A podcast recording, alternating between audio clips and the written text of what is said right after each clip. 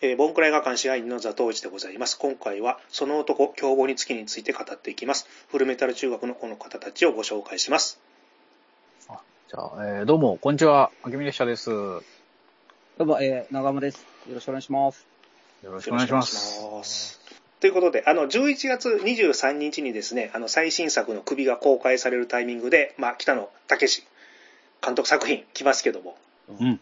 で、まあ、今回のタイミングでね、ちょっと改めてデビュー作を語る企画をちょっとお願いしまして、というか、ちょっとやっうぱん首ですよ、首。はい。うん、首、まずは。どうか と。うん。で意外にちょっと、あのーうんなんかこう、すげえ揉めてたし、はいボタゴタもいっぱいあって、なんかあの、事務所が閉じたり、。期待できないいなとか思ってたら、予告編見たらめちゃくちゃ面白そうですうね。ん。そう次、あれ、嬉しい ?11 月ですか、もう。やるんですか。うんのとこのアウトレイジ感のね、一番面白いあの、一作目のアウトレイジみたいな感じの、 ね、あんな感じっぽいので、ちょっとすごく楽しみですね、ううんん。と思ってます。はい。まあ、デビュー作の、えーこのタイミングで話しますけども、その男、競合につき、なんですけども、えーお二人とも当時、あのーリアルタイムでは見てましたかいや、小学校6年生とか中学校1年生とかそこら辺かなと思いますね、公開ではいは。。はい。多分。なので、多分スーパージョッキーとかやってたとしたら、その、お見てコミカルな方のたけししか、あの、触れられてなかったんで、多分映画はもう相当、その後、何年も経ってから、うん。ビデオで見たと思います。当時の印象ってどうでした当時のというと、一番最初見た時はい。っていうことです。いや、面白いなと思いましたけど、なんかやっぱ普通の映画とちょっと違うなという感じでしたね。こう、リズムがもう本当に、初めて見る、あの、リズムで。ふ普段見てる映画とちょっとやっぱ違うんだなっていう。まあ、乗れなかったわけではないんですけど、ちょっと違うなって思いながらずっと見てましたね。うんあの面白いなと思いましたけど。そうですね、僕も、多分え映画館では見てないので、うんなん多分でも、でも、たけし映画で見た初めての映画は、その男凶暴につきだったので、うん。まあ、ビデオ借りてみたのか、テレビ放映ってやってたんですかね。わかんないですけど。なんかやっててもね、おかしくない感じですけどね、あの何時かし時ら代的でに。借りて、レンタルビデオか何かで多分見たんですよ。うん。それはもう本当に僕はやっぱもう衝撃を受けましたね。衝撃でしたね。おーゴールドエクスペリエンス。ゴールドエクスペリエンスですね。いや本当にまあ、あの、あけみちゃんが言ったように、ええ本当にもうちょっとこれ、あ、なんかこれ、俺見たことないぞ、こんな映う画。ん。ことを気づいて、はい。なんか、なんかすごいものを見てるみたいなうんうんうん。感じになって、やっぱもうそこからはもうちょっともう面白くてしょうがなかったですね。こんな感じでしたね。はい。私も当時、ワイドショーでなんとなくビートたけしが映画を撮るみたいな情報がぼんやりと入ってたと思うんですよ。あの、89年って邦画って全然現金のなかった時代じゃないですか。はいはいはい。あで、まあ、苦肉の策の異業種監督の時代の走りだったっていうのは覚えてるんですけど、たレンタルビデオ屋というかでもなんか VHS が黄色の光沢のあるパッケージだったのはなんとなく覚えてるんですよね。うーんあ。。へえ。確か初鑑賞は多分日本テレビの枠で放送されてたと記憶してるんですよ。うんうんうんうん。ビートたけしイコールコメディアンというイメージがまあ80年代後半強い時代だったんで、まあ、シリアスな内容って意外性を感じたんですけども、うんうんうんでもまあその前にあのドラマで大久保清演じたりとか、はいはいはい。はい。あのまあ、うちの番組でも扱ったコミック雑誌であのトヨタ商事の社長を殺した男って演じたりとか、うんうんはい、まあ、あの実際の話でフライデー襲撃があったりとそのテレビ以外そうのですねば場所って怖い部分って出してたじゃないですか。うん。はい。振り幅があったとしても、なんかこう、まあ、やっぱりコメディアンっていうイメージが強かったんで、最初どう受け止めていいかって面食らったのはすごい覚えてるんですよね。うんうん。あーまあ、刑事物っていうと、あの、ハリウッド映画とか西部警察のイメージが私の中あったんですよ。うんうん。本作ってすごい地味な印象があったんですけども、なんか当時のビートたけしの存在感もあってか、淡々とした展開でも最後まで目の目を離さずに見ていたって印象はすごい残ってるんですよね。うんうんうんうん。まあ、80年代ってデコレーションする方が多かったじゃないですか、演出上。はいはいはいはい。そこをなんか削って削って出してるようなイメージっていうのが、本作にありましそうですね。あとやっぱりなんだろう、こう、よく言われるのが、その、たけし映画の間がすごいっていう、その、ずっと黙ってるシーンとか、セリフがないシーンがすごく多くて、で、ちょっとね、あの、引き絵とかもやっぱすごいうん。多用されて、アングルも今までこう、え、ここういう風に映画であの映したことあったっけなみたいな、こう、ちょっとびっくりするような使い方だったりとか。僕はアウトレイジのオープニングの車真上から撮る映画大好きなんですけど、うんうんあのその男でももうすでに真上から撮ってって、あ、すげえ、もうやってたんだ、みたいな、ちょっとびっくりしたんですよね。うん。見て結構ね、ここね、ああれなんですよね、その男って、あの、まあちょっとその、まあ本当初監督なので、この後に至る、その初期のたけし、もうたけし映画は、あれが作られるところの、まだ完成形ではないので、はい。あの、すごくその、撮影もあの、これ2作目以降、3対 4X 以降が柳島克美さんという、えーうんカメラマンに変わるんですけれども、はい。うん多分その男であのか撮影女子やってるんですよね、確か。で、こへーの男は、あの、佐竹原康さんというですね、もうこの人ももう名カメラマンなんですけども、うん。あの、石井隆さんの作品群をずっと撮ってる、お5人とかですね、はえい、はいー。ムートの夜とか撮ってる、あと、うん竹中直人の無能の人も撮ってる、うん。なるほど本当にすごい色気のある絵を撮る人と最初に組んでて、やっぱこの撮影もやっぱすごくいいんですよね。うこのん。男の撮影もめちゃくちゃ良くて、もう一回ぐらい、ちょっと佐々木原さんの作品でも見たかったなという気も。なるほどはいあの、柳島さんもめちゃくちゃいいんですけど。はい、はい。。とは思いますね。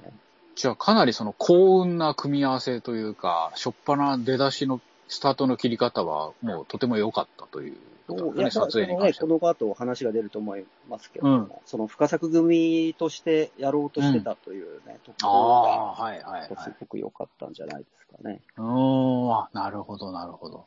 あ、じゃあ、ちょっとその、いきさつ、ちょ先に紹介した方がいいですかね。はい。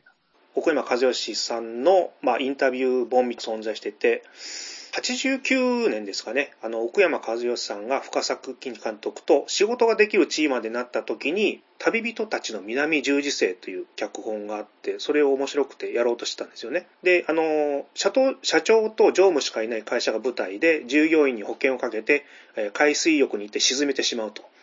で、でそれが発覚して、まあ、台湾に逃げる。まあ、半分はコメディで、半分は犯罪者といういう感じでやろうとしてたと。はい。で、あの、深作監督は、あの、企画段階から武さんと陣内孝則さんのい二人のイメージがあって、で、あの、キャスティング交渉に行ったら、まあ、たけしさんは、あの、乗り気だったみたいですね。で、ちょうどその矢先に、あの、フライデー襲撃事件が起こりまして、でしばらく、あの、謹慎生活に入って、で、結局この映画自体もストップしてしまったんですよ、企画自体が。ん。おーさすがにあの、芸能界復帰後すぐに犯罪者の役ってできないだろうと予測してたと。で、まあ、ちょうどその時、あの、奥山さんが新幹線で、吉本興業の木村常務と遭遇して、まあ、こういう企画があるよって話したら、ちょっと若いですけど、うちのでやらせてもらえませんかねって打診をされまして。あ安清のね。はいそうですあ、はい、はい。で、まあ、その候補っていうのが、あの、東京に進出したばかりの松本人志だったと。おおーーすごい。あ、すごい。で、まあ、奥山さんもこの時内心、これはありかなと思ってたんですけども、まあ、結局その話も立ち消えとなってたと。おたけしさんを犯罪者にしなければいいんじゃないかって話になって、話があの刑事ものにシフトするってことになったんですよね。うんうんうんで、まあ、原作ものはやめて、もう、あの、警察内部の、えー腐食構造の話にして、えーまあ、そういう方向にしようという話があって、深作監督はなぜか、えー野沢久志さんの、えーテレビドラマを見て感心して、まあ、野沢さんを指名と。で、あの、すぐに警察の取材を始めて、灼熱という原作を書き上げたんですね。野田さんが。はいはい。たけしさんもそろそろあの復帰の頃に、まあ、食なしというタイトルがダサいっていう、ちょっと話でへあ返答来ちゃったんで、じゃあまあ推理、ある推理小説のタイトルから、その男凶暴の月に変更になったと。うーん。解禁直後はテレビに迷惑をかけたってことで、まあ、レギュラー、テレビのレギュラー番組も優先してスケジュール組まれてまして、で、まあ、各週で映画とテレビの仕事を交互にやろうとしてたんですけども、まあ、深作監督とそういう話をすると、今度、あの、オフィス北の側からテストなしで本番だけにしてもらえないかっていうリクエストが来るんですよね。うんうんうんうんおで、あの、各週の仕事っていう条件も譲ってるんで、もうこれ以上譲れないと。で、スタンドインでやらせてもらえないかっていう案もあったんだけど、まあ、一人だけスタンドインってわけにもいかないっていう話になりだして、だんだんだんだんちょっとこの、噛み合わなくなってきたんですよね、話が。おーで、まあ、たけしさんの理屈としては、その、まあ、スストリップ劇場であの、漫才とかそういうやってたあ人でもあるんで、まあ、一発勝負の世界の人だから、同じネタをやりたくなかったっていう。ああリハーサル重ねてみたいな。はい。で、まあ、たけしさん以外でキャスティングっていうのもあったんだけども、深作監督が降りることになったという。なるほど。うん。で、結局、たけしさんが、俺が監督やりますよっていう話になって、なんか話聞いてると結構、本気でやる気なんだなっていうのが伝わってきたんで、おお。そんなのあるんだ。結局だから、まああれなんですよね。もう本当に偶然、うん深作さんが降りちゃったので、はい。えーもう状況的に、じゃあちょっと自分やりましょうか、みたいな感じで監督をやることになったうん。という感じなんですね。ただね、あの、ストーリーの手直しが進むにつれて、もうオリジナルの脚本からどんどん離れていっていくっていうね。うん。こう、複雑な感じというか、その、この映画の、その、野田久志さんって、なんかの本でちょっと読んだんですけど、深作さんに結構思い入れがあったっぽいんですよね。深作金次さんのことをやっぱすごく好きで、はで、い。深作さんにあの映画を撮ってもらいたいという思いがね、高くあったみたいなことを何かで書かれてたのを読んだ記憶があるんですよ。はい。で、へそーれの念願の企画がついに通って、うんで、その、脚本の出来も、まあ、いろいろこう、やり直し、やり直ししたけれども、まあ、なかなかこう、自信のあるものができたということで、やったと思ったら、その、まあ、福田さんと武さんのサイドでいろいろ揉めて、降りることになって、深作さんが。うんあーで、えー、まあ、北野武ビート武監督用に、もう一回書き直すんですよね。うんうんうん。で、それが、あの、月間シナリオに古いやつに載ってるんですよ。はい。で、そのシナリオのなんか序文をですね、野田久志さんが書かれてて、うん。で、そこはね、すごくその、えー本当にもう、そういう経緯、えーちょっと深作さんに出したものだったんだけど、いろいろあって、武志監督用に書き直したと。うん、で、うんただ、すごく面白いものができましたうんうん。なので、えーまだ映画はこれね、撮影中かなんかの段階だったらしいので、いい映画にしてほしいって書いてるわけです。うん。これがこの撮影に入ると、うん。やっぱどんどんどんどん変えられていくわけですよ。もう自分の中ではいはいはおーで、最終的にあの野沢さんはですね、この、うんあの、その男凶暴に月を見た後に、うん。もう自分の脚本ではないと。はいはい。ただ、めちゃくちゃ面白かったというんで、おおあ、すごい。そこはすごいですね。認めるんですね、ちゃんと。ただ悔しいみたいな。うん、ああ、でも、なんかすごく正直な、素直な反応をされたっていうことですね。だから多分ね、その後に、その野田さんは、この、あの、自分の書いた、えーそのとこ凶暴につきのオリジナルの脚本をもとに小説を書くんですよね。うん。ほうほうほう。それがね、小説なんか出てますよね。はい。はいえー、烈火の月というタイトルですね。うん。あの、まあ、そのとこ凶暴につきと同じ、あの、東という刑事を主役にした小説あららが出てるんですよね。それはじゃあ二度美味しい感じですね。そうですねもうもう一回楽しめるわけですね、別の世界の東が。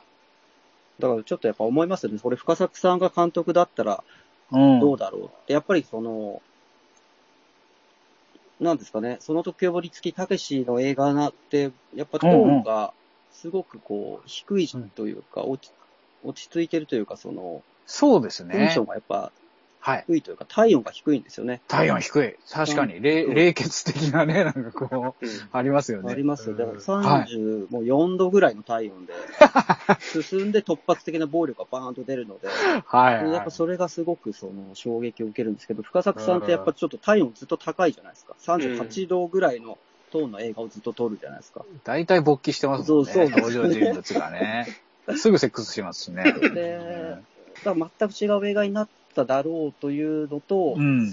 その89年の当時の深作金次が、ただうん。面白いものが撮れたのかというと、ちょっと僕は怖いなという気持ち。ああ、まあ、イイフの話ではあるけども、やはり、そ、そうの後に捉見える、てそうし、まあの、いつかギラギラする日の、あの、出来を見ると、あれ、はいまあはい悪い作品ではないんですけど、う。うんうんうん時代とやっぱすごくずれてるな、という気は、そうですよこの作品見てね。思ってしまったので、たけしが監督して、やっぱり良かったんだろうな、とは思います。なるほど。うんまあ、なんか、2バージョンあってもいいのかしらっていう、ちょっとまあそね、うですね今聞いてたら、ラランンポポ形式で、そうそう。あ の、 大丈夫深作バージョンもね、うん見たいなーって気持ちになってきそまうすですね。ね。うんまあもう死んじゃってるからね、取れないですけどね。あそうか死んじゃってんうん。死んまあ、AI に取らせるっていあうテーマありますけど、えー、荻野目恵子主演 で、えーギラギラさせてほしいですね。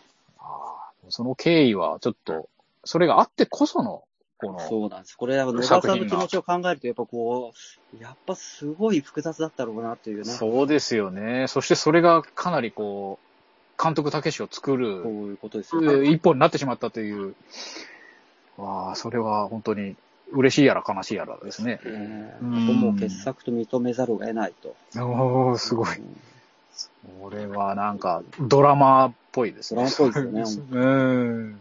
あと、ビートたけしという人なのか、超一級の人だからなのか、引きの強さっていうのもあるのかなと。うーん。ちょああ、そうですね。っと、やっぱりその、ちょっと思うのは、その、やっぱ、たけしという、この、多面的なこの才能の持ち主の中で、やっぱ僕が一番すごいなと思うのは、やっぱその、既存のものをこうぶっ壊すときに、一う番んたけしさんの才能ってバーンと出る気がしてまして、うん、はいうん、なので、やっぱこの、そのとこ要望につきという映画が成功したのは、やっぱり、小作組であり、野沢さんが書いたフォーマットがあったので、う。うんん壊せたという、あー成功したんじゃないかとも思うんですよね。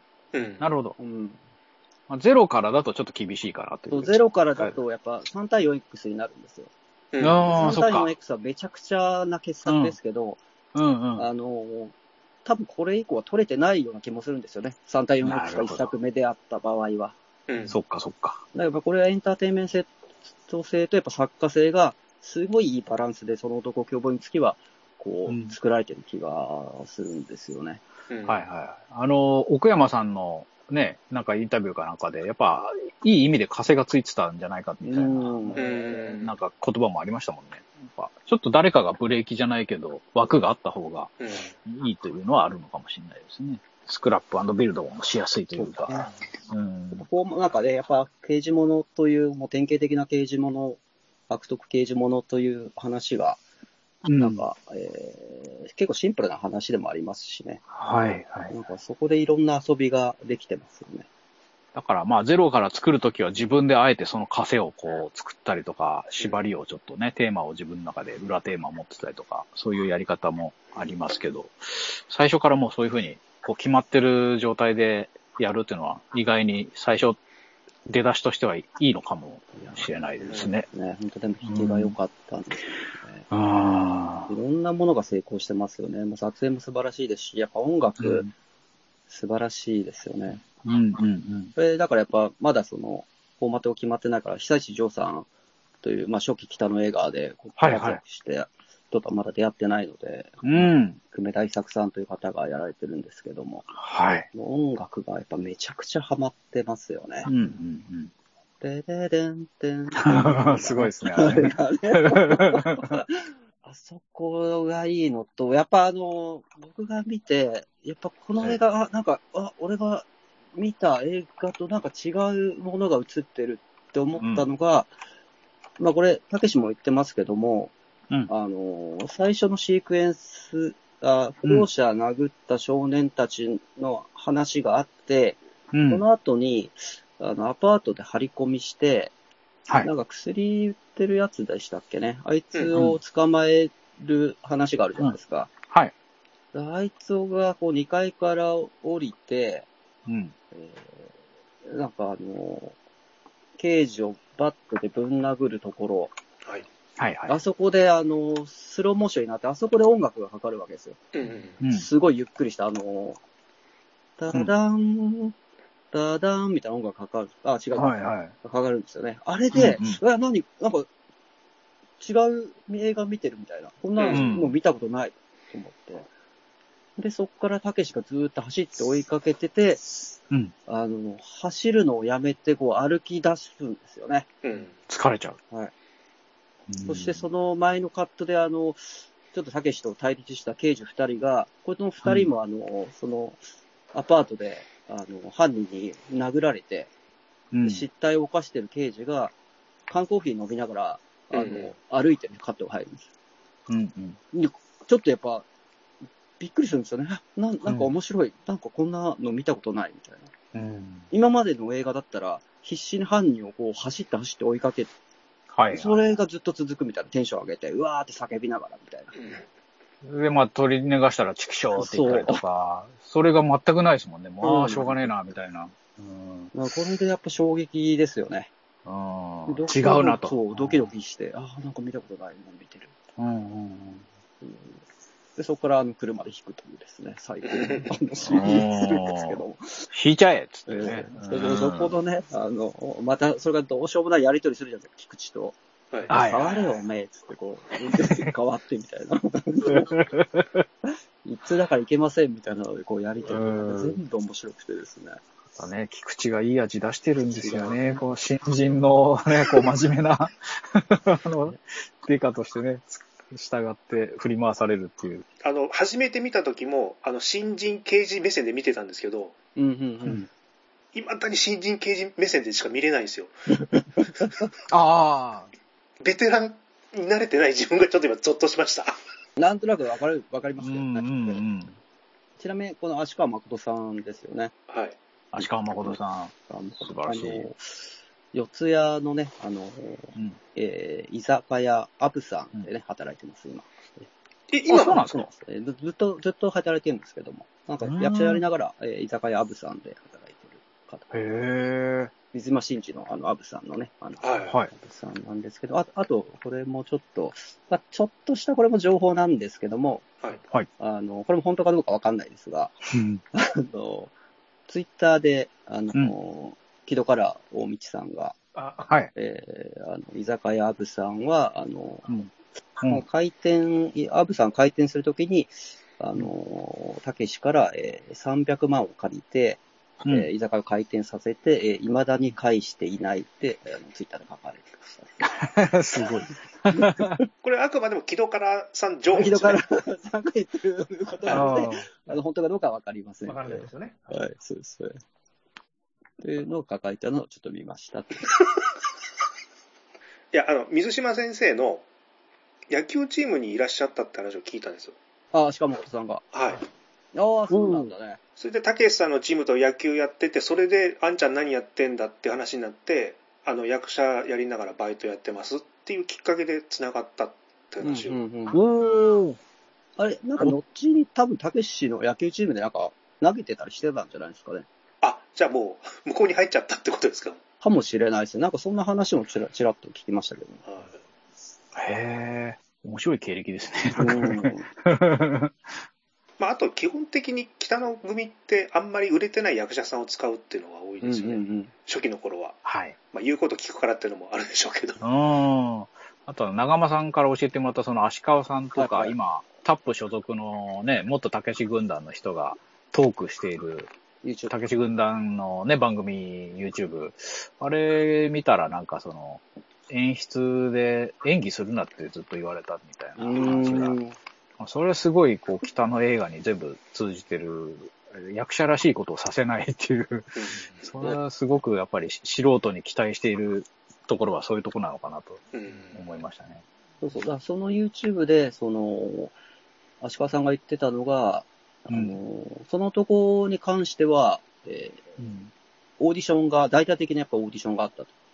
うんいや、もともとやっぱ深作組で対策やろうとしてたから、あのそれ以降の北の組はオーディションはほほぼなくなそんな、でっかいオーディションはなくなったらしいんですけど、こうんれとかもう、大規模オーディションがあって、足川さんもオーディションに、を受けることになって、うん。で、あのー部屋に入って、自己紹介、足川誠ですっていう話をして、写真を撮られて、それだけで終わったみたいな。そうなんでうすん、かだ。からほぼ10秒ぐらいでもうオーディション終わって、みたいな。ああ、うん、すごいですすね。ごいですよね。それで合格したんですかいまあ、顔見知りではあったらしいですなんかこの ああ、ねそっかそっか。うんあの、その草野球とかのつながりで知ってはいたらしいんですけど、うん。まあでもパッと見てもすぐ決めたみたいな。なんかそういう話をなんかタクシー映画はよく聞きますよね、なんか。うんふとしたきっかけでそうそうそう。採用するみたいな。まあ、キッズリターンの時も、あの、安藤正信がオーディションを受けた時に、うん。なんかやっぱ一番やる気なさそうにうんできたやつがいて、それがまあ安藤正信で。はあの正信も本当にもう映画とか出ようと思ってなくて、ただ事務所に言われて行って、うんなんかほちうょほうっほとう。やる気なさそうに受け交代したらなんか、あんちゃんみたいな感じで。やる気とかそういうのはあんま関係ないんですかね。こう、雰囲気とか。本人多分合ってるかどうかうんうん。でしょう。うんまあ、あと前のめりな人より無欲な人を選んでしまうっていうのもどっかあるのかなそれはなんかありそうですよね。やっぱやる気がすごいある感じを嫌いそうな気がしますよね。うねなんか、たけし軍団もね、みんなその、ちょっと後ろに下がってるような感じのやつばっかり集めてしまうみたいな、どっかで語っていたような、あありましたね、インタビュちょーっで。とやっぱそういうところありますよね。その、やっぱどうしようもない人たち、うん。やっぱ集めるというか、はい。その才能がね、溢れてる人間だったら別に弟子視ししなくてもね、なんとかなるでしょうし。まあ、そ、それぞれ勝手に頑張るみたいな。うん。 はいはい。そうは思います。あそういうなんか、鬱屈した人の、こう、爆発する時の輝きみたいなのが、やっぱすごく上手に扱う人かなとは思いますね。まあ本当にちょっとだからもう、この、その男はもう発明、発明のもう連続ですね。発明の連続。うん。あ、なんかこんな映画だと、映画ってやっぱ省略の、うんその芸術というか、どんどんどこを省略するか、はい。日常からその劇的なシーンだけをこう切り取うんっうてん作り上げるものが通常の映画なんですよね。うんだけど、このその男凶暴に以降、まあ、たけしの映画というのは、切り取られてしまってる部分を使うんですよね。ああ。だからその、刑事が諦めて歩き出すとか、なんかもうた、ただただ歩いてるシーンがやたら多いじゃないですか。うんああいうのやたらそうで見てすねないんですよ。見たことなかった。確かに。しかもなんかちょっとその、まあこれはだからやっぱ、その、その3対4だとやっぱちょっと怖すぎ、そのコア、うんあのハードコアのコアね、すぎてちょっとない、はいあの部分、もうちょっとセンチメンタルじゃないですか。妹さんのシーンとか、はいはい、はい。市場があるというか、あの、スイートメモリーズ歌うシーンとかめちゃくちゃいいじゃないですか。うん、いいですね。ああいうのとかは、あなんかちょっと、あんまり、うんうん。それ以降のタクシー、まあさん、そうですね。あの、あの夏いつかな、一番静かな海にはもう市場に溢れてますけど、ああ、あんまりそれ以外のタケシ映画ではあんまり見ないような、ちょっと、センチメンタルな感じがしましたけどね。はいはい。あと発明、確かに発明ですね。その、あとなんかこう、暴力シーンも、ただ派手に撮るんじゃなくて、淡々と振るわれる暴力とか、うんこう、流れ玉で死ぬ一般人とかあれね。がね、あれはもう、おなじみになりますけ ど。あれ、すげえな、タタククシー映画のおなじみになりますけどおなじみの一般人が巻き添えでサクッと死んで、それなんかこう、若干面白くも見えるっていうね。そうそう。うそうんこれなんかコントっぽいなぁみたいな。やっぱドキッとしますよね。ドキッとしました。もう、あの、ハプニングですよね、うんあれね。うん。すごい、あっと言わせる、あの、演出ですよね、あれ。あと、連続でビンタするとこもね、やっぱこう有名ですけどね、あの、うんあのトイトイレでね。そう。やっぱり同じ行為の繰り返しだからやっぱね、ちょっとすごいんですよね。そうですね。うん。これだから、次のね、本当3対 4X でも、あの、はい。あ の、ベンガル、ガダル、最高ベンガル問答、井口さん問答がありますけど。井口さんですね。 あれもずーっとやっててほしいですもん本当にねね。あれずっと見てられますよね。いや、いいですね、あれ、もう本当に。ククラブイベントとかであれずっと流してほしい ですよね、DJ テクノっに。ぽいですからね。テクノっぽいミニマルミュージックっぽいですから。あれそうですね。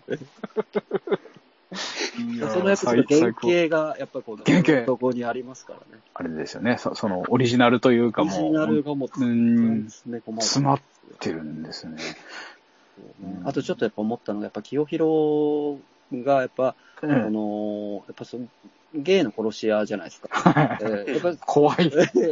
それを、やっぱ、後にあの、たけしが5人で、やっぱゲ、やりますゲイの殺し屋をやるっていうのが、ちょっと、あねー面白いな、とちょっと思いましたね。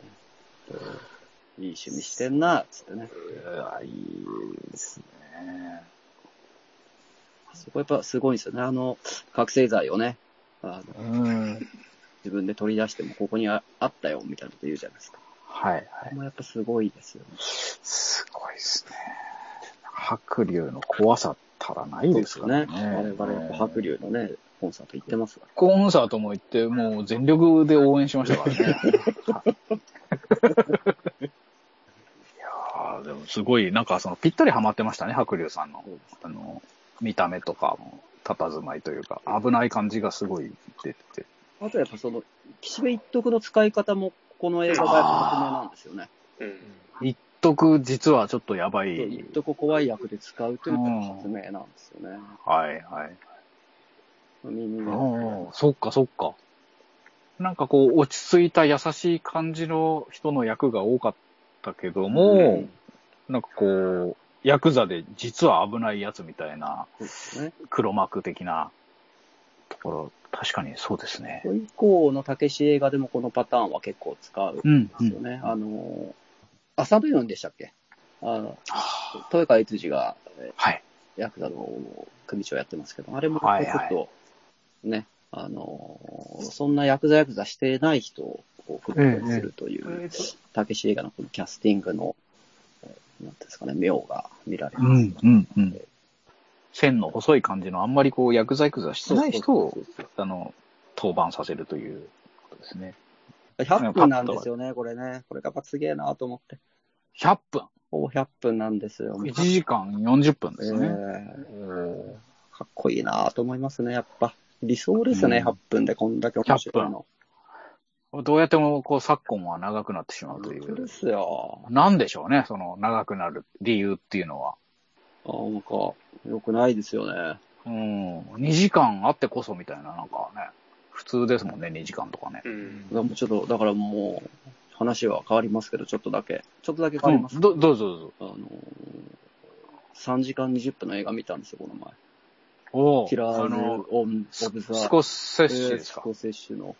う面白くないことはないんですけど、やっぱ長いよね。ん、長い。あっという間みたいな、たまになん かね。場とかじゃないよ。長かったよ、本当に。ああ、本当に。うんうん例えば、スコセッシで言うと、その、グッドフェローズとかもやっぱりスコセッシのリズムがはい完全そうにですね発揮されてて、うんやっぱり普通の映画のリズムとちょっと違ってたりっていうのは、やっぱすごく感じますよね、あありますよねれ。映画見たときに。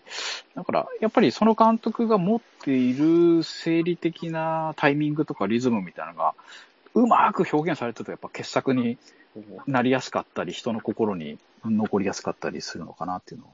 なんかね、前ちょっ、とそうそうで、前に確かね、松本人志が言ってたんですけど、なんかうんまあ映画とか、まあ音楽とか、まあ何でもいいんですけど、やっぱあのーいい作品っていうのは、その人の、あの、なんとか武士をうんうん。感じると、やっぱいい作品だなと思うと。何々武士みたいな。節が効いてるわけですね、その人の。そうなんですよね。だからうもんう、これ北野武という男はやっぱ、この一作目でもう、ん武史映画、武士をもうう、んうんもうほぼ、もう捉えてるんですよね。映画を捉えてるんですよね。すおごーいなぁとやっぱ思いますね。ちょっとやっぱ、ボン百の、はあいの。ーもうこれ異業種タレントとの中で突うんう出んしてるとかじゃないじゃないですか。もう、映画作家の中でもう突出して作品を撮ってる人なので、いやー、本当ですねす。ごいなぁとうん思いますね。だって、このたけしの映画群にうん影響されて、あの、そうそうたるメンツがこれ影響されてますからね。うんマーティン・マクドナー。マーティン・マクドナーしかりう、ん。ジョニー・トーしかり、ジョーニーと、エス・グレイグザ・グレイグザガーしかり、だかこれ、ら、なんか海外の人にしっかり届いてるってすごいっすよね。うんすごい、もう本当にちょっとすごい人たちがもうたけしに影響を受けてますから、うね。やっーん。ぱちょっともうレベルが違いますよね。はいはい。あのー、マーティン・マクドナーのセブン・サイコパスっていう、うんうん。これはあの、長間さんが大好きな映画を作る映画なんですけはあはど、これの中で、その男凶暴につきが、あのー、劇中でテレビで流れてるシーンがあって、嬉しいですねえー素晴らしい。まあ、マーティン・マクドナー、きったの映画全部見てるぐらい大好きらしくて、もう本当に愛してるということでですね。シムサイコパスもすごく面白いので、よかったらこれきっかけでご覧になってはいかがでしょうか。あと、まあ、飯吉監督っていう言葉出たんですけど、もともとがコメディアンじゃないですか。はいはい。はい。セリフの端々にあの、鉄砲の通信販売とか、あの、友人の紹介みたいな、シリアスの映画じゃなかったら、ちゃんとコメディとして成立しそうな、こう、間、間というか、面白いことポンって言うじゃないですか。あれが独特の、まあ、武士節なところもあるのかなっていなんう。かう面白いですね。はいあれがやっぱ全部成功してますよね。んうーん。で、まあ、あの、東っていうキャラクター自体が、その、分かりづらい冗談を言うキャラクターなんで、なんか、一人見知りで他人を信用しない、そう、なんていうんですかね、腹の底を見せないっていうか、なんか、北野武っていう人物の投影にもなんか見えてくるなっていうところ。うん。うんうんうん。野沢久志さんのそのシナリオとしてのそのキャラクターも、やっぱあのー結構こうこうこれはもう原型としてやっぱと、とどまっているというか、やっぱあって、あのー笑いながら人を殴る男みたいな感じで書かれてるんですよね。うん。この東という人物像。うーんで、そ、その、で、ちょっとその、あのー皮肉っぽいことを言うみたいな。そんな風のキャラクターなんですけど、もう野田さんのやつはね、あの、そう、これ、み確か3日目くらいからどんどん脚本が変わっていったみたいな、順取りをしていくうちにっていうので、うんなのえで、野田さんの脚本の中には、あの、ホームレスの襲撃シーンはあるんですよね。うんうんあるあんるだん。ですよ。そうそううん。で、新所長が来て訓示を垂れるところもあるんですけど、ええあの、もうそこから、えー映画の、映画では、あのたけしは、あの、一人で、あの、訓示中に、あの、書、書、書内で一人でこう新聞読んでるシーンになってるんですけど、そ、そのくだりはないんですよね。うそんこ。ら辺はちょっと、徐々に、徐々に、徐々に変わってきてて、はい。最終的にね、野沢さんの脚本では、うんあのー清弘をやった後に、うんあの、最終的に自分の本当の敵というのが、うんあの、あの佐野史郎がやったあの所長だということに行き着くんですよ。うんうん。うん。で、その所長に、にあの、銃弾を向けるというへーところで終わるんですけど。あ、それはそれでかっこいい終わり方です結構いいね。終わり方でした。それうはそれで。んだから全く違うその文脈の映画としては素晴らしいなと思います。うんちょっとあの、仁義なき戦いっぽい感じもするし、一作。うんそうですね。ああ、いい、なんか幻の、ちょっとエンディングって感じで、ぐっときますね。 あの、実現しなかったエンディングみたいな、あだかの、らその所長によって、こう、いろいろ翻弄されて、いわきとかも、なんかいろいろ翻弄されていって、こう、みんな身を崩していくみたいな、そういはう、あなんか、あの、話にななってたらしいです。ああ映画ではそんなこと全くなかったですもんそうね。だよただこれ、変わっ真面目な厳しい人みたいなそ感うじそうですそね、うそうね。でも何回か見直すと、佐野史郎さんが、いわきは自殺だよって言ってるんですけど、なんか知ってるんじゃないこの人っていう。おーちょっとそれは匂いますよね、確かに。あ、そっかそっか。まあ、これ以上揉め事を起こすと自分の地位が危ういから、とりあえずもう消したい消したいっていう、なんか空気気を聞いてを聞きいた。あーして、もう探るなよといううね。んまあ、本当の脚本だったらそれが、銃弾が所長に行くという。そうなんですよね。それはそれでちょっとね、面白い。うんまあ、深作さんが撮ってる映画としては、やっぱ、うんちょっとやっぱ想像つきますよね。あもうすげえ熱いシーンになっただろうなというか、うん震えるシーンになっただろうなというね。あとやっぱ、たけしはやりそうにないなっていうのもわかりますよね。そういうシーンってなんか、やっぱちょっと、下手するとやっぱすごい臭くなるシーンなので、うんそういうのはたけしは嫌いそうなので、やっぱり深作さんのパターンになっちゃうじゃないですかっていうツッコミが、まあそういうことですよね、やっぱり。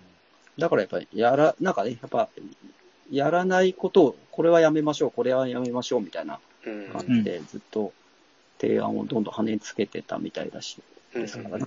はあまあ、ほ本人もありましたよね。野沢さんとのその、脚本打ち合わせの時に野沢さんがこう、提案してくるものは、ちょっと、それは、みたいな感じで。うん。だからやっぱ、あんだけシンプルなのに、やっぱ、面白いという感じなんでしょうね、きっとね。まあ、脚本家としてはたまったもんではないですけどね。でよく言われる、あの、もう脚本というものがもう存在しなくなって、うんうん。 3日目からやっぱ、その日の撮影分のメモをみんなに渡される。はいはいはいメモ。もう昔の香港映画のシステムと一緒じゃないですか。いや、そうだね。で、普通だったら、うん。これやっぱ思うに、あの、スタッフが反発して離れるんですよね、こんなことやってたら。うん。それがその、みんなその、たけしのことを好きになって、たけしの映画を面白いものにしようみたいな感じで、こう、集結してるっていうのがやっぱもうちょっとカリスマですよね。うんうん人間的にやっぱり、そう、ちょっと桁違いなんでしょうね。やっぱラッシュを見てみんな、あ、すごいものが取れてるっていうので、もう納得してったっていうのもあるらしいですからね。うんおお。いや、あの、普通の人がこれ同じことやっても絶対無理ですよね。ビートたけしじゃないと、いや、あの、できない。桑田佳祐でもやっぱダメでしたからね。あー稲村ジェーン問題です よ。稲村ジェーンをたけしがね、ちょっと腐して、桑田さんも反応して、でもその次の年、あの夏一番静かな海でサーフィン映画をたけしも撮っちゃうっていうひ皮肉な流れがね、ありましたよね。いやー、それもすごいですね。本当にそうですようね。ん。いや、でも続けるってのもすごいですよね。その一本だけじゃなくて。そうですよね。結構だから、こっからの流れとしては、その、やっぱりたけしが、もう、うんもう最初からほぼほぼ完成してるこの文体を、うんその8年まで突き詰めていって、うん。で、まあみんなやってるかで、こう、もう自爆みたいなものを取って、はい。で、まあ、実利た花火ぐらいまでは、まあ、元々のたけしの文体で撮ってるんですけど、そこからやっぱり、もう、この先多分何も、同じことの再生産にな、多分なると思って、自分の文体をここからまた新しく構築していくという流れになるんですよね。ううんん。うん。で、そこで多分一つの到達線として、アウトレイジのあの、全くまた、今までのタクシー映画とは違う、うん自分の映画のスタイルを作り上げるはい。という流れにななるんですよね。うんやっぱすごい面白い、線で見るとやっぱ面白いですよね、すごく。一つ一つのその作品群、後後期のたけしの作品群はもう当たり外れがやっぱすごいですけども、うんうん。でもやっぱりこの、一回完成したものをやっぱもう一回ぶっ壊して一からまた自分の文体のスタイルを作り上げるってやっぱすごいなぁと、ちょっと思いますね。うん。やっぱりね、一回は自分すら壊そうとした男ですからね。うん、まあ、フライで襲撃も、それの、そうです第一歩だったかもしれないですけど、バイクでちょっとね、本当自殺に近い感じで事故を起こしたりとか、創作物に対してもやっぱそういう、一旦なくしてから作り直すみたいちなょっとのやはっぱなたんか。けし図とかちょっとやばいですからね。あーもうめちゃくちゃな面。白いかというと、まあ、面白くはないんですけど、うん。何をこんなのよくお金出して撮ったな、みたいな。うちょっとん。やばい、本当に自主映画のやばいものみたいな感じの、はい。うんやつですからね。すげえなと思いますね。 YouTube で、あの、その男についてのインタビュー、海外のなんか番組かなんかのインタビューのやつあったんですよ。で、森井社長が、たけしさんが昔言ってたんだけど、俺の才能は他人を不安がらせることだって言ってたんですよ。おーおお。これなんか確かに当たってるなと思って。ほうほうほううんうんうん。やっぱ見見ててヒヤヒヤするんですよね。その、プライベートのそうそうですし、あの仕事もそうだけど。だから目が離せないっていうところも。で最終的に森社長も不安不安にさせたという。そうです。不安にされ て、自分の弟子も全部一回手放して、TN ゴン。 TN やばいっすね。あそうそう、TL ゴンで言えばちょっと、あのうんや最近やべえなと思ったのがやっぱ、あのー、たけしがやっぱブランドを立ち上げてるじゃないですか。あそうなん T ですシかャツかなんか売って。ああ、はいはい、はい。アパレルの。そうそうそう。うんあれがやっぱそのブランド名がやっぱ、北のブルーっていうブランド名で、T シャツにもは、ダッサ。アルファベットで北のブルーって書いてダッセ。て。えと思って。不安になりますね、これまさに。そうそうなるでしょ。不安にさせてくれま自すね。分で言うんだって。自分うんでこれ言って、自分で T シャツにその、それ入れるんだっていうね。普通だったらそれ断りますよ。の、野球で言えばその、野茂が、オルネード東宝って書いて T シャツ着てる。や べえ。うわぁ野茂がだ投げれば大丈夫。大丈夫書いてるわけ書いてるだ。あ書いてる。あ、やばいっすね、それ。野茂がって言ってる時点でちょっとやばいですけどね。ああ、矢沢が、みたいな感じですね。うんああ、やっぱりちょっと年取ると、そういうところ、やっぱりあまりね、注意が働かなくなっていくんでしょうね。ちょっと前のね、たけしさんだったらもう、美意識的にそれはもう許さないええ感じがしますけどそうでねす。けどね。うん北のブルーってね。北のブルーですか ?U にこと書い て。人に言われてやっと、こう、あやのっ、とですよね。あの、いや、いやーみたいな反応するぐらいじゃないですか、それは。そうっすね。森さんに早くね、ちょっと、うあん。の、本を書き、書いてほしいですよね。ああ、ば暴露本みたいな暴露。うん静電北野武 史を。それは読みたいですね。うん読み森たさんいでにすそのよ。本を出してもらうか、まあ、うちの大将、うんえうんー、ザトイチ先生が森さんにインタビューするか。あこれがもう一番あれじゃないですか、もうその、あ。うんピ。ラミッドの一番上じゃないですか。ああ、そうですね。えーそれで、それやれたら最終回ですよ、も。。いや、本ああ。当にあの消されますからね。うん。この世からね。人生の最終回かもしれない。でもちょっとやってほしいうこれ海外、海外に逃げる可能性が。海外ね。うん。で、裏、裏でちょっと回せばいいんじゃないですか。そう匿名の音源として。いや、ほら、ね、たけしさんの YouTube のほら、あの、音声だけ流れてるのあったじゃないですか。誰ね、揉めた時な日本刀がなんか、なんかこう出したみたいな話のやつですよね、それ。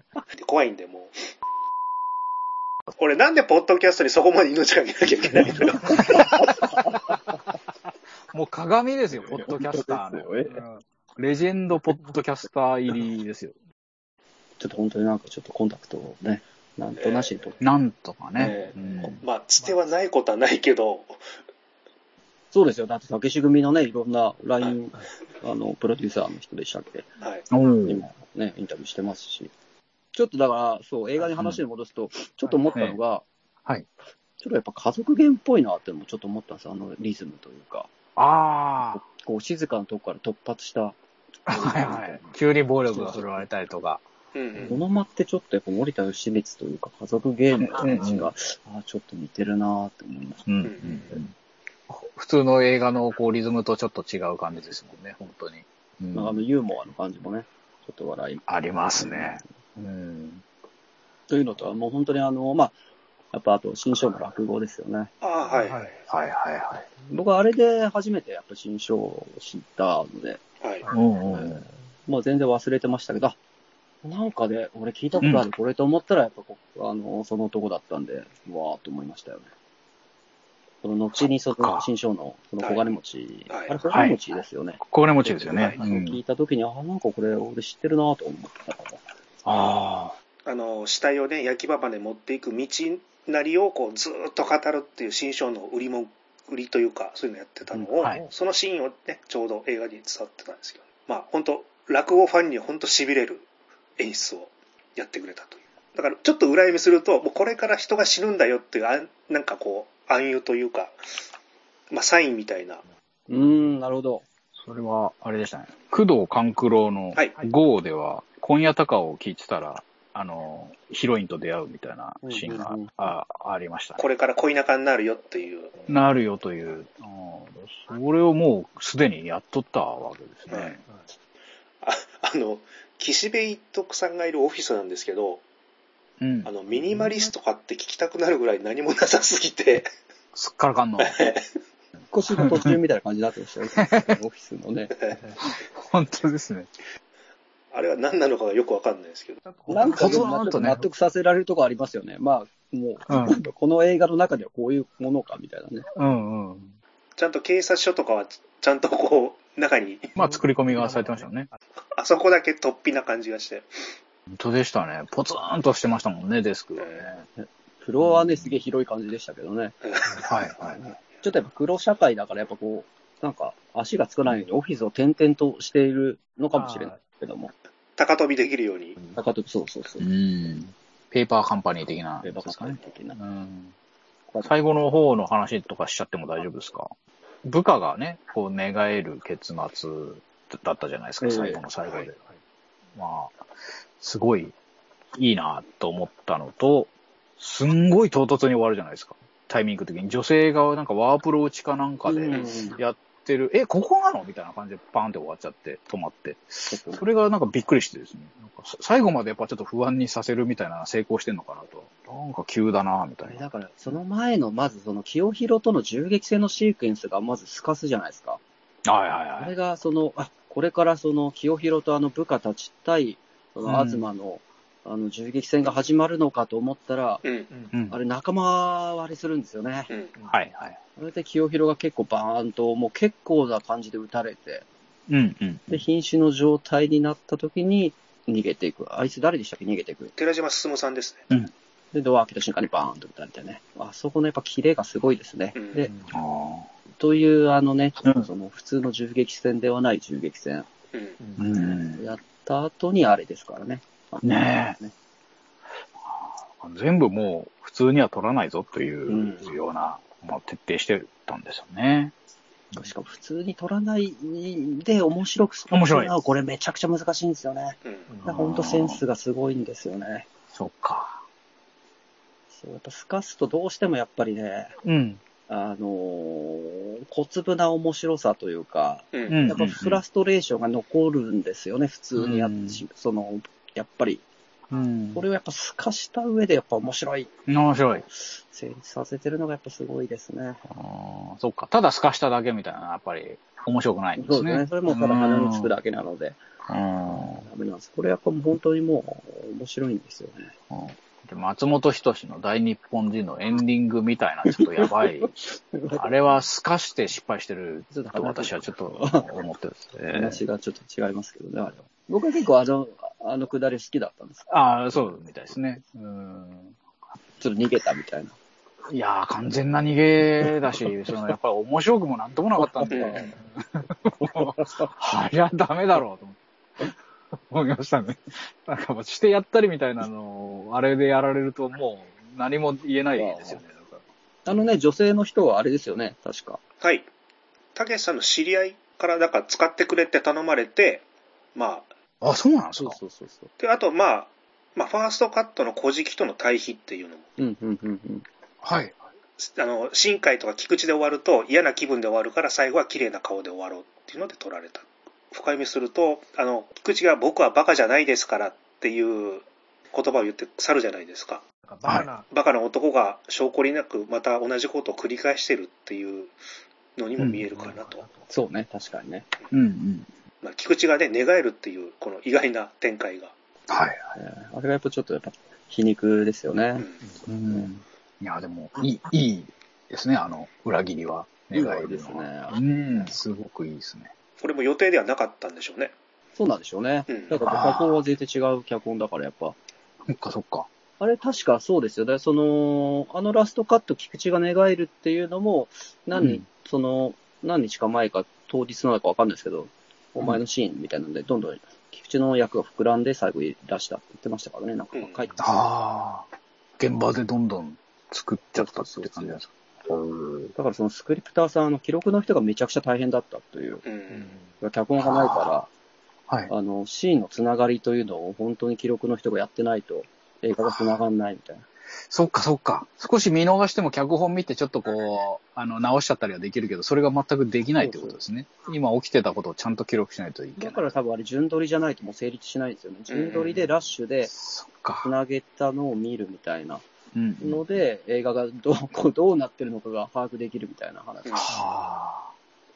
やー、結すげえ作り方構ですね。でも、もうよく観察すると、あの、ちゃんと伏線がところどころにあって、いわきの葬式でゴルフクラブを素振りするシーンとか、ええ、まあ、葬式なのにその、遊んでるっていう、ちょっとなんかこう、おー。割り切ってる感覚っていうか、あと、東と飲みに行くのもすごい高そうなお店に行くっていう。 ね、嫌なね、感じのね、あ、こういうところ行くんだ、みたいで、翌朝タクシー使うけどタクシー代がないっていう、なんか、ちょっとお金にだらしないのかなっていうのもなんとなく見えてくるよああ、なるほどね。な。あれのくだりも面白かったですよね。うな。 で、金額言っても無反応っていう。しかもまずあの、事件現場にタクシーで行くっていうのがまず面白いなと思って。 だから、なんかそれでなんか変な面白さというかリズムがちょっと作られてるなと。うん。足利誠さんも急に言われて、お、オチにびっくりしたっていう。 僕はバカじゃないですから。ええどいつもこいつも気違いだなって。ああ、いいセリフですね。あの倉庫でね、あの、ね。明かりつけて、うん。あバーンって消すあそこがめちゃくちゃかっこよかったあー、いいですね。パッとしますね、あれ。うん、かっこよかったですね、あそこは。あれもなんかちょっとありましたよね。あうんの、本になんか書いてましたよね。あ、照明の下りでしたそっうけそうそうそう。最後までなんかこう、なんだ、準備したのにやめちゃおっかみたいなことを、こうんう、うたんけしがちょ言っい出としただかんですよら、明かりをつけるのはちょっと恥ずかしいから、うんやっぱりもう、うんあの明かりつけないで、あの、倒れて、あの、うん暗いままでたけしだけがこう映ってるあのカットをずっともう続けようかとうんはい。いいう感じにしようとはしたんですよね、う確か。んで、それがちょっとやっぱ周囲から説得されて、やっぱ明かりつけましょうみたいな感じはでい、一回つけて消すという流れうにんなった。まあそっちの方がやっぱいいですよね、かうんなんかね。パッとしますよね。あのあんまり見せすぎない色気っていうのもありますからね。うん。ちなみに、あの、かいあの妹を殺すくだりは、あの、うん野田さんの脚本でもあるんですよね。えーあ、そうなんですかそうそうおお。それは生かしだったんそうですそうよなんですね。ね。うん。だから本当にそのは、いチンピラにうん多分打たれて回されて、えまあ、うんちょっと、もう、しゃぶ中になってダメになったみたいなくだりがあった上で、というのはもう、いいか、そのまま脚本を。ああ、まあ自分がインドを渡してやるみたいなそうみたい、なそういう感じですか。うん。それはもうお気に召したわけですね。 そうなんでしょうね。うん。俺、俺っぽいぞ、これ、みたいな感じで。あと、なんかよく出たのが、撮影初日の話って聞いたことないですか、 はいはいはい。剣道着で登場して、阿賀堂鈴之助だっつったら、無反応だったっていう、はい、 大滑りした。ああ。あの、撮影クルーの人たち真面目だから、あの、笑う空気じゃなかったっていう。そういう人が周りにいない状態では全くこう通用しないですよええね。そうですねだからね。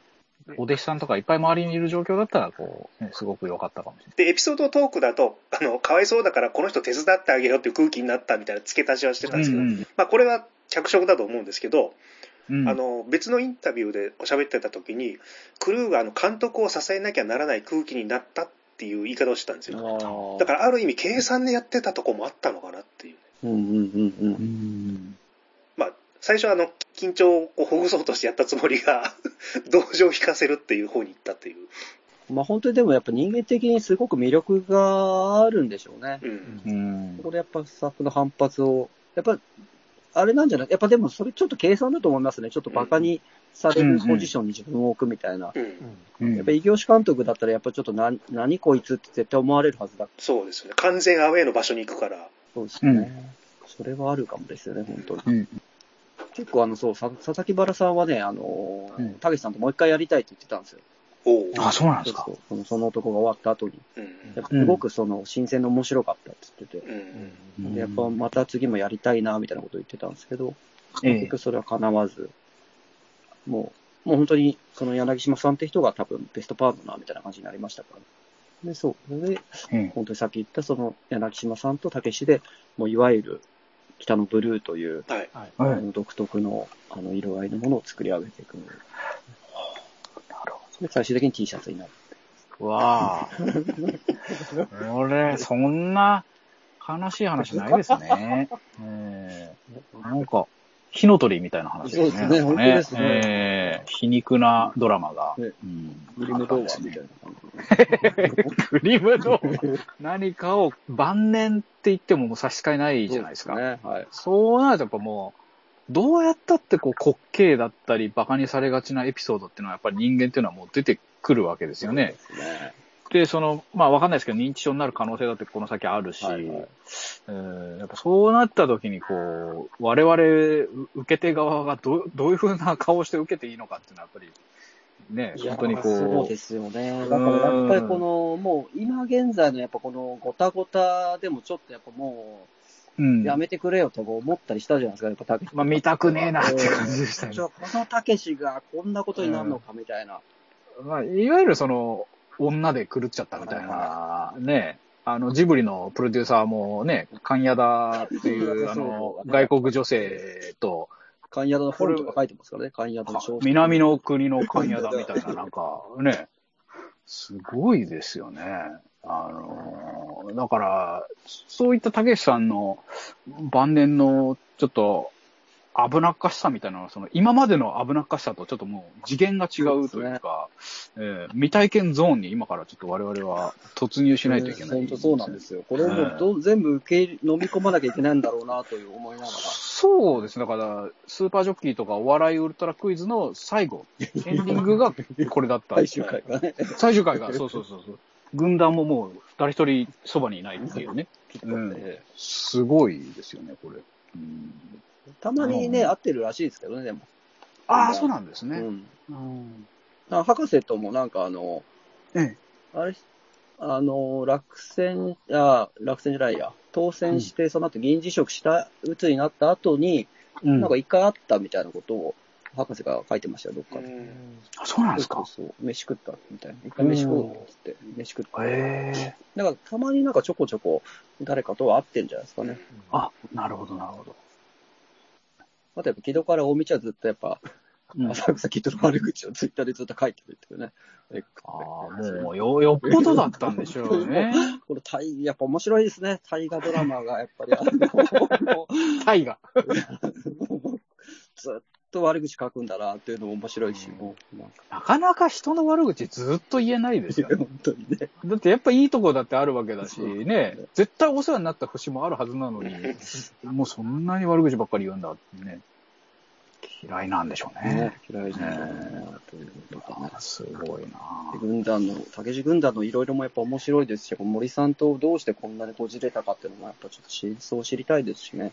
ねいろいろもう、ちょっともう、本当になんかね、幸せな死に方をしてほしい。まあ、ひどい死に方でもいいんですけど、まあ、首が面白かったらいいなって僕は思っててです。そうですよね。首公開記念のこのポッドキャストですからね。ちょっと、ほんとちょっと面白そうだなと思ってるんですよ、本当にね予告すごくいいっす。ね。軍団色がやっぱり一旦排除されてるそうですね。というのもやはり今回はすごくいい方に行くんじゃないかしらとう。いうんねうん。あ、見たいっすね。ああと、ちょっと長山さんからお借りした、はいあの、佐々木桂さんのはい。本。これ、あの、撮影の風景を細かく書かれてるんで、すごい記録として面白いですね、これは。徳武氏という本ですね。ね、最初は日本版ダーティーハリーにする予定だったとか。おお。あ、ちなみにあの、現代の灼熱っていうのは、後々あの、タケシズで、劇中ポスターとして使われてるんですよね。あ、そうなんですか。貼られて、劇中で貼られてるんですね。そうですそうですタイトルのへえ。ちなみにデザインしたのは中平さんです。片平さん。おしてお。ますね、いろいろ、たけし関係も。へこう、これね、あの本、あの、お借りして読んだけど、面白いですね、これは。面白いでしょう。。ーうんんちょっとあの、ごめんなさい、あの、はい南京虫が、がい ろいろ。 貸した方にあ虫がいっぱい、あの、 うん。挟まってるらしくて、体が痒くなったっていうええ。話でしたけど。そうですね、お借りして本読んでたらずっと痒くて、あれと思って。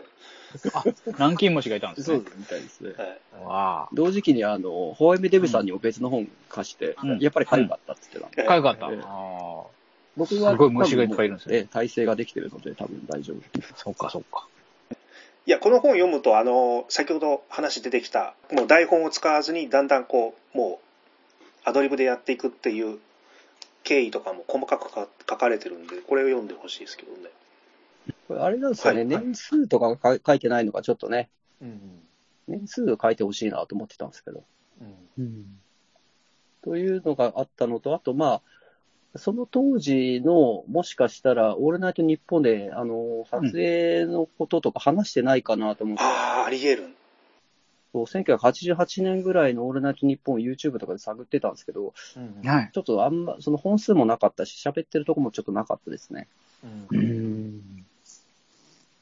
まあ、その時の、もう、88年、9年ってもうちょっとあんまりたけしがオールナイト日本をやる気なかった頃なんで、ああ、ごめんなそさのい時出なかったのかもしれないですけど。あの、休撮影で休憩でスタジオの外に出た時に、伊丹十三監督と遭遇したっていうのは載ってますね。うん。だから当時の、本当売れっ子監督、あ、これから売れ出す監督か、と、まあね、あの、出会ってたっていう、そういう設定があったっていうね。伊丹さんは、だからじゃあ1989年ってことは、うんもうマルサは取って、もうヒットメーカーとしての地位はもう十分あった時ですよね。あと、あ、川上舞子さんが、あの、レイプされるシーンで胸を出すかっていうのね、はいはいはい。あの、竹さんが勃起するかもしれないってことでやらなかったって書いてますけれども、あ、立っちゃうから。はい現現場で。よーいっつってビンビンになってるのもどうだったのかっていう。あでも川上舞子さん、脱ぐシーンがあるならば、下着の跡が肌で残らないように早めに言ってくださいっていう、そういう申し出もあったらしいです。ああ。プロですね。ねあと取材来られた人が、あの、その暴力のリアリティの勉強はどこからされたんですかって質問に、え、講談社です。実地でやりましたからっていう答えたっていうね。あいいですね。フライデー事件の解説もちょっと入れない、入れた方がいいんじゃないですか。あ、そっか。もう知らない人多いんですかね。うん、いると思いますね。まあ、まあ、簡単に言うとね、ゴシップ誌にね、あの、スキャンダルすっぱ抜かれて、怒って、弟子と一緒に殴り込みかけて、暴力事件を起こしたという。すごい事件ですよね、だってね。うん。あれ確か、その時も、その浮気相手というか、愛愛人だったうん方が、確か、怪我かなんかさせられたみたいな話だったんですよね、確か。そのカメラマン。ああ、その、取材が苛烈になって、それの巻き添えで、ってことですか。ああ。それで、こう、報復に出たと。そうですね。忘れてすごい軍団ですからね。やっぱ、そういう時のための軍団なんでしょう そうなんですね。あアーミただもうその時のたけしは、だからその、まあ、ー。うん軍団巻き込んだことは本当に後悔してるというか悪かったと思ってるから、もう俺はう。もうん同方やってまでも、もうあいつらの面倒最後まで見るって言ってね。ああ、美談ではあるけれども、じゃあ今実際にどうなってるかっていうと、もまあでもまあ、今、ここまでやったらまあいいだろうって話なんですけう、ど、あもうもう食えるし。だってもううん、みんな十分60過ぎてんだから、あ、そっかそっか。もうそろそろ。やることはやったと思いますね、軍団に関しての、はいまあ、ああの事件に対するリターンは、もうん。う、ああーの、山るほどたけししっかりと。あとあれだ、おまけ。ちょっと、あの、ひょうきん族で、はいうんなんか89年に、あの、本作の公開直後に、竹ちゃんマンのコーナーで、パロディをやったらしいんですよ、本作の。おー、へで、なんか松村さん、松村邦洋さんが、なんか北野武監督をやったみたいな話がえあっー、て、うんこれ見、てない。映像見たいんですけどね、どっか残ってないかなという。それをちょっと呼びかけましょう か、じゃあ。このポッドキャストでやっぱ、え。あそうですね。あるようんと。うん、あるよという方はちょっと、うん連絡を。うんお願いします連絡をということで、じゃあまとめますね。はい。えーっと、まあ、深作監督とのスケジュールが合わず、まあ、あの、話の流れでデビュー作となった北野武監督なんですけども、その映画会社側は、まあ、イベントの一つとして、異業種監督の作品として作ったものの、まあ、後に世界の北野となる第一歩のきっかけとなる本作という感じでございます。で、まあ、そこからの派生なんですけども、まさかあの、ちょっとうちのポッドキャストもやり始めて、北野組の方で仕事されていた方ですね、あの、ポスターデデザインの中平和志さんと、あと LINE プロデューサーの小宮真二さんっていう、その、内側にいた方々に話を聞くまで追いかける作品になるとはちょっと思ってませんでした。ね、で、でもってね、あの、まあ、現代の黒沢となったもう、北野武監督の最新作、首が11月23日から公開されるんで、ちょっとね、楽しみにしようかなと思ってます。ええまあ、多分影武者みたいな話にならないかなと思うんでね、大丈夫かなと思うんですけれども、影武者みたいなことにならないようにってことですかそうですね、あ期待してます。 はい。以上でございます。ということで、あの、ちょっとお知らせあったら、どうあ、ぞ。沖戸賞というあの、脚本の、うんえー、まあ、アマチュアの脚本の賞があるんですけども、えー、今そこにあの、とりあえず最終選考に、去年に続き2年連続で残ってしまうというですね、あら、おめでとうございます。すごい。おめでとうございます11月の中頃ぐらいに多分結果が出るんじゃないですかね。おお。ってます。いやー、これはちょっとね、賞を取ったらまた改めてね。そうですね。うんうん賞が取れたら嬉しいですいけどやも、ー、はーい、素晴らしいですね。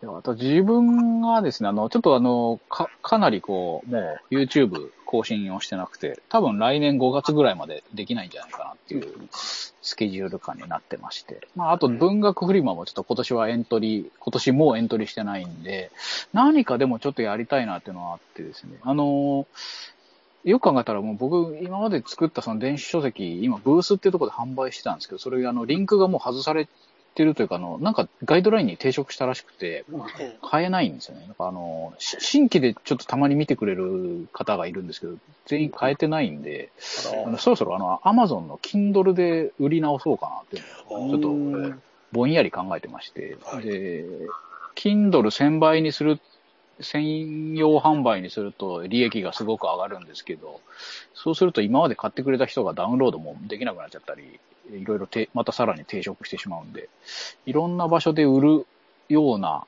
感じで今考えてて、それが年内できたらいいなーぐらいな感じなんですが、今のところそんな感じです。はい。はい。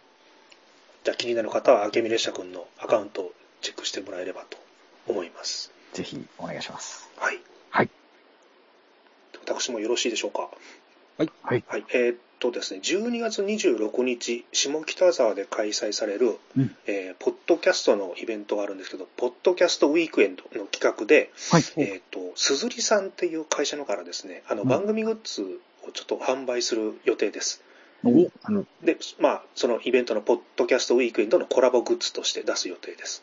えー、であの11月中旬からネット販売を開始してで12月26日ポッドキャストウィークエンドの当日にあの、まあ、T シャツとかそういうパーカーとか売るのでそれを身につけて会場にお越しいただくとうんあの、まあ、ちょっとしたプレゼントを差し上げますよという、はい、お知らせでございますであのポッドキャストウィークエンドの販売会場で代表的なグッズを展示されるんで、うん。現物を見て、まあ、欲しくなったら QR コードでネット発注ができます。で、あの、ほうほう。止めいただけるとありがたいなと思います。はい。うんあとですね、あの、もう一個お知らせがありまして、あの、長年あの、うちの番組ってシーサーブログから各、あの、音声プラットフォームに配信してたんですけども、ちょっと、あの、頃合いを見計らってお引っ越しをする予定です。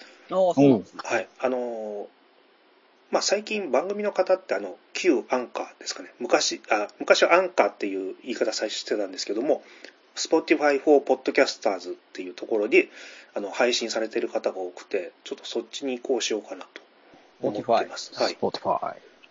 Z 世代に届 けるこういうことですか、これは。うん氷河期世代から Z 世代に向けた。はい。あと、まあ、そこは、あの、ボンクラ映画館の、あの、X のアカウントとかインスタグラム等で引っ越しした際はちょっと告知しますので、もしかしたら、あの、あの、なんですかね、再、再登録っていうんですかね、なんかそういうのしないといけないかもしれないんで、も、あの、もしかしたら、その Spotify、iTunes、Amazon Music、Google Podcast から登録して聞かれてる方で、更新が今後されないっていう可能性もあるんで、まあ、改めて検索して、再登録とか、ちょっとお手間取らせるかもしれないんですけども、まあ、よろしくお願いしますということで、はい。